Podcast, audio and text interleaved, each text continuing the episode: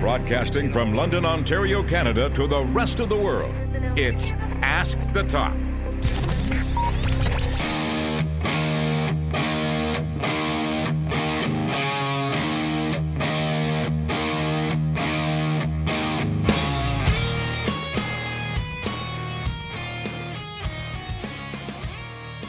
Thank you very much for tuning into the latest episode of Ask the Top.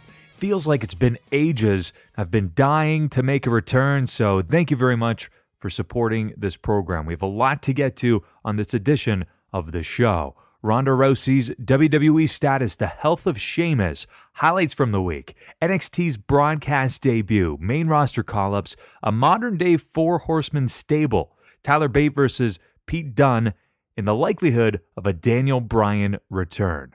I'm sipping on an ice cold. Ah, it's chilly. It's really feeling like winter at this point. It's dark so early, too. Bo's Natural Lager. That goes down smooth. 600 milliliter bottle. So that's about a pint and a bit. Well worth it. If you're in the Great White North and you haven't tried Bo's, give it a shot. You will not regret it.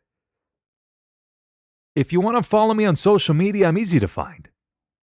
Ask the Top is my Facebook fan page. At Chris Toplack on Twitter. I love feedback and questions and interactions on there. Instagram, at Chris Toplack. Primarily about food and just my life and photos. Google Plus, ChrisToplack.com, and of course, the show is also available on TWM.news, TheReactionRoom.com, and podcast apps such as Overcast, and even on iTunes as well too.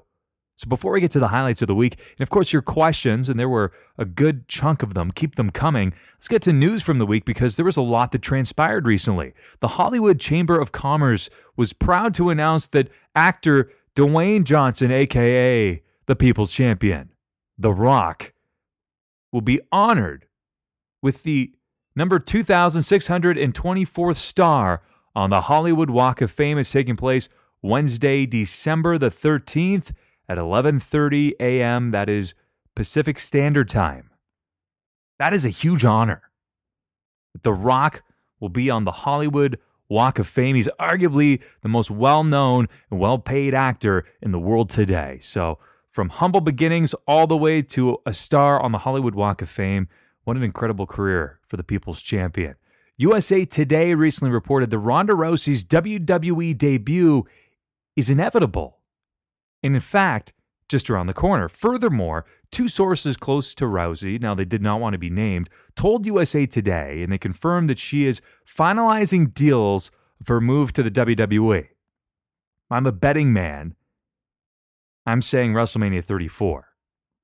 They got to save it for the big show, right? In New Orleans, it's expected. Yes, that's exactly where and when it's going to happen. So I pose you this question. If you haven't followed Ronda Rousey, that's fine. Sure you know who she is. She's a global sensation. Are you excited to see Ronda Rousey in a WWE ring? And most importantly, who do you want to see her face? Charlotte Flair would make a lot of sense. Stephanie McMahon, too. So, who would you want to see Ronda Rousey take on at WrestleMania 34 Nollins? Say it properly. Both Kevin Owens and Bret Hart were voted into the Quebec Wrestling Hall of Fame, so quite the honor for both of them. PW Insider is reporting that the WWE Network is working on a WWE 24 documentary highlighting Matt and Jeff Hardy's return to the company. Looking forward to that one. That was one of the biggest, if not the biggest pop of the entire year when they returned unexpectedly at WrestleMania 33 in Orlando, Florida. According to Dave Meltzer, he's not always right. It's like a weather forecast 50 50. Meteorologist, I should say. He's saying that Sheamus has been rehabbing spinal stenosis. Now, if you're not really familiar with it, put it into context for you. Spinal stenosis was responsible for the retirement of Stone Cold Steve Austin and Edge. So, needless to say, it's not positive. If this, in fact, is true and is well beyond just early symptoms, ooh, I mean, you can count his career short at this point. I mean, he's had a long, fruitful career, but he doesn't have much longer or much gas left in the tank. Sasha Banks and Alexa Bliss recently made history by wrestling in the WWE's first ever women's match in the United Arab Emirates. This was on Thursday, which, yes, is technically today when the show was recorded and produced and uploaded. But of course, moving forward, it would be about Friday over there currently. So, rumor has it Sasha Banks had a very emotional speech towards the end of the match. So, it's great that they continue to make history. A lineup for the week.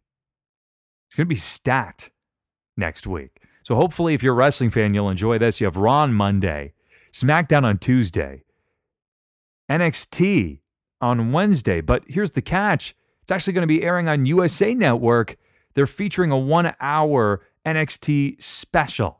It's going to be featuring Andrade, Cien Almas, the NXT champion, Ember Moon, the women's champion, Adam Cole, Aleister Black, and more.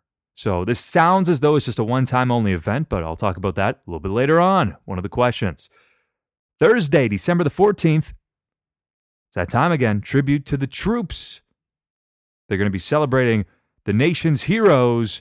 is taking place at the Naval Base San Diego. Looking forward to that one as well.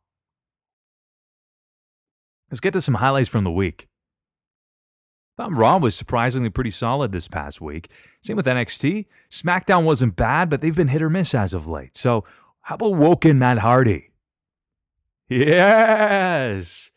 What a delightful and wonderful return for the broken, or should I say, woken one, Matt Hardy.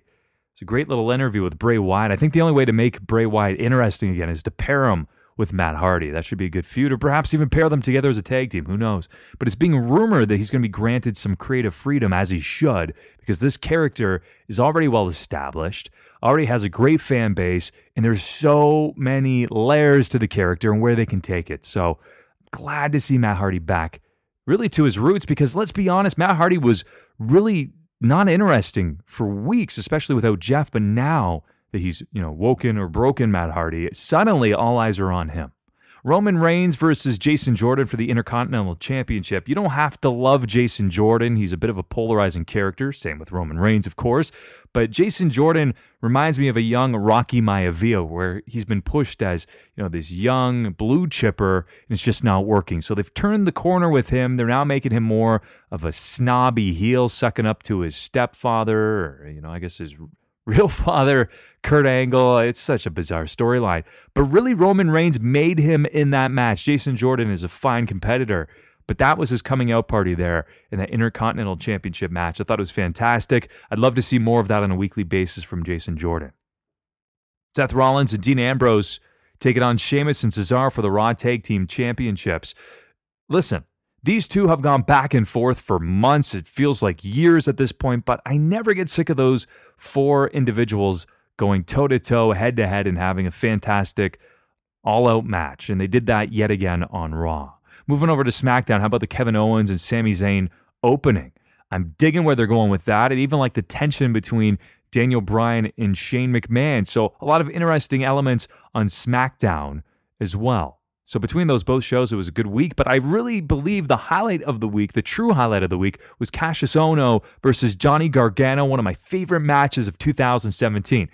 Now, make no mistake about it, I am a massive Johnny Gargano fan.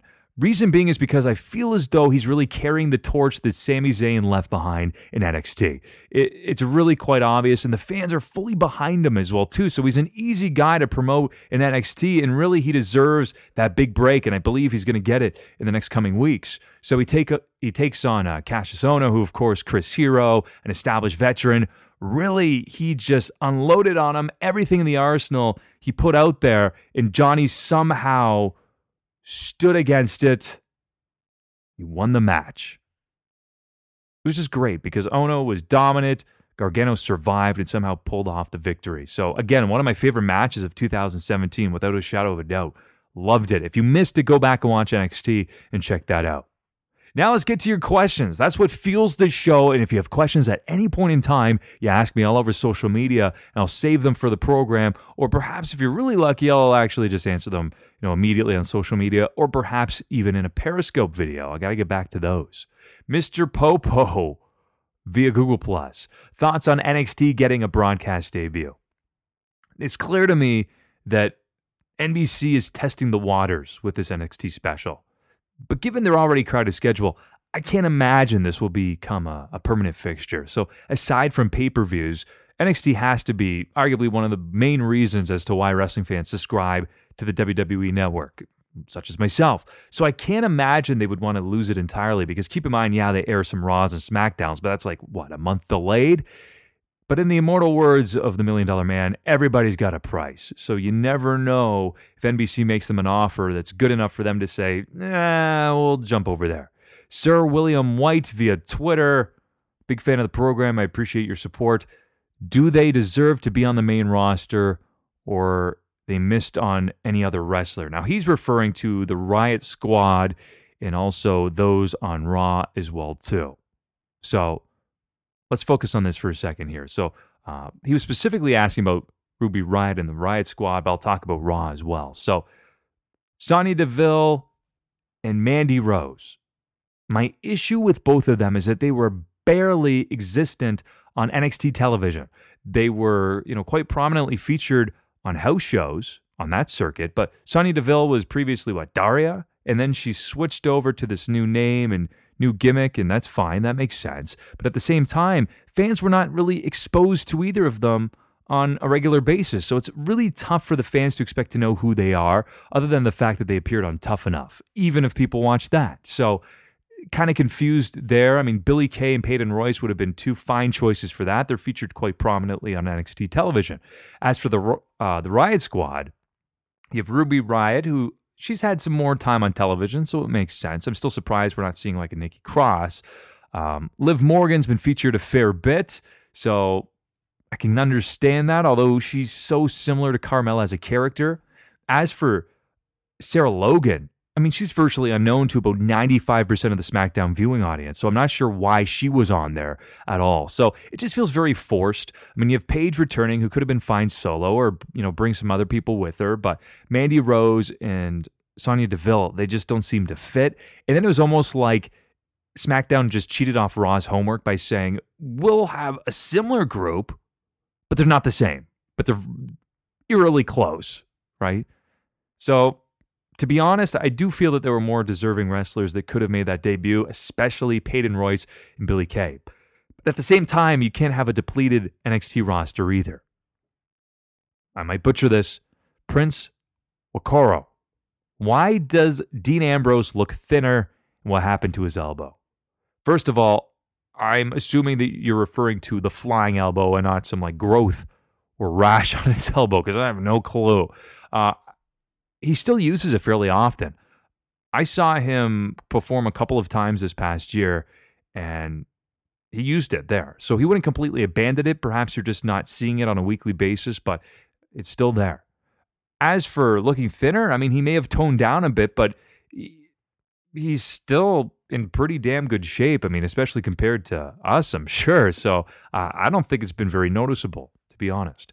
Uh, Chris Craig via Twitter, he's a big fan of the program quite active on Twitter, would be great if they would let him bring back the horseman. He's referring to Bobby Roode. Question is, who are the other three? So, okay. I don't want to see the four horsemen return. I like to see somebody not necessarily just carry the torch that way, but establish a new one, establish a new stable with a new name and a new fresh look and just a new attitude. So we don't need to fall into the footsteps of the four horsemen. But let's just say, for the sake of this question, Bobby Roode is the leader. So I'm going to throw some names out there. This isn't necessarily correct. And again, the great thing about this program is this is on the spot. I don't really put a lot of thought into these questions for the pure sake that I want it to be organic and I want it to be something that I'm I'm delivering to you at this very moment. So Let's think for a second. So Bobby Roode is the leader. How about Chad Gable as the future? Because he's still young enough and he's still talented enough that he could be the future. You always need that. Shelton Benjamin as the veteran. That'd be nice. How about Mike Kanellis? Or you can even call him Mike Bennett again as the utility guy with a revamped character. Could even put Maria back with them when she returns from pregnancy. So there you go. There's your four. Bobby Roode is the leader, Chad Gable is the future, Shelton Benjamin is the veteran, and Mike Kanellis, or Mike Bennett, as I like to refer to him as, the utility guy. Maria there as well. So what do you think? You could even throw uh, Charlotte in there too, if you really want an ode to the horsemen, right? Mr. Gore via Twitter. WWE Network has put up their best of 2017. Which match would you give the nod to at this point? I'm leaning towards Tyler Bate and Pete Dunne at NXT TakeOver Chicago. Very interesting. So I'm not going to touch too much on this because my year end awards will be introduced on the next episode of Ask the Top. But that match is definitely in my top three. If you missed it, go back and watch. It was so back and forth. The near falls were some of the best I've seen in recent memory. So a spectacular match. And if you called that the best match of 2017 in a WWE or NXT ring, I can't argue with you on that one. It's a worthy candidate. Bearded Warrior via Twitter. Again, for context, Bearded Warrior has been listening to me for years when I was hosting two other UFC podcasts. Bearded Warrior was there on a weekly basis, so I appreciate your ongoing support. And again, it's been about the past, what, four years at this point? Jeez. A loyal soldier you are, Bearded Warrior. On a scale of 1 to 10, how likely is a Daniel Bryan return to the ring? Hmm, in the WWE, I'd give it about a 2 out of 10. Might be generous. Outside of the WWE, I'm confident with about an 8 out of 10. Now, here's the rationale behind it Dr. Jeff Maroon has the final call on Daniel Bryan's potential return to the WWE ring, and it seems highly unlikely that he's ever going to be cleared. If you recall, Bryan was cleared by about a dozen other doctors, but Maroon was firmly against it. He consistently refused to clear him. So, what's going to change his mind all of a sudden? Keep in mind, this is the brain that is impacted. It doesn't just overnight get better. In fact, it just never gets better in that sense, right?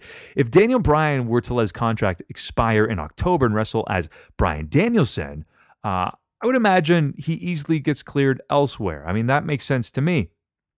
But that being said, in full transparency here, you know, I've been a big fan of Bryan Danielson or Daniel Bryan, as you might refer to him as, for well over a decade. And his return makes me nervous. You simply can't repair the brain. I, I alluded to that earlier. At the same time, I want him to be okay. I mean, he now has a daughter, his beautiful wife. He's had an outstanding career. He's going to go down as one of the greatest technicians of all time. He has a legacy that is firmly cemented in a wrestling ring. Nobody will ever doubt his contributions to pro wrestling. But that being said, is it worth going back to the ring for a couple other big matches? I don't know. I mean, I can't say I wouldn't want to see it. I'd be one of the first people to tune in. But that being said, I'm just nervous about the rep, uh, you know, the repercussions of what could happen from that. So that's going to do it for yet another episode of Ask the Top. As always, I greatly appreciate your support. I appreciate you tuning in. If you would be so kind, we thrive on that support from others as well too. So I'm not asking you to hey make a donation to the show or anything like that. I'm just telling them if they're a pro wrestling fan, say you know what, listen to this Ask the Top program. And even if you want, throw me over a question. I'll happily address it on the show. So we'll do this again soon. And until then, happy trails to you until we meet again.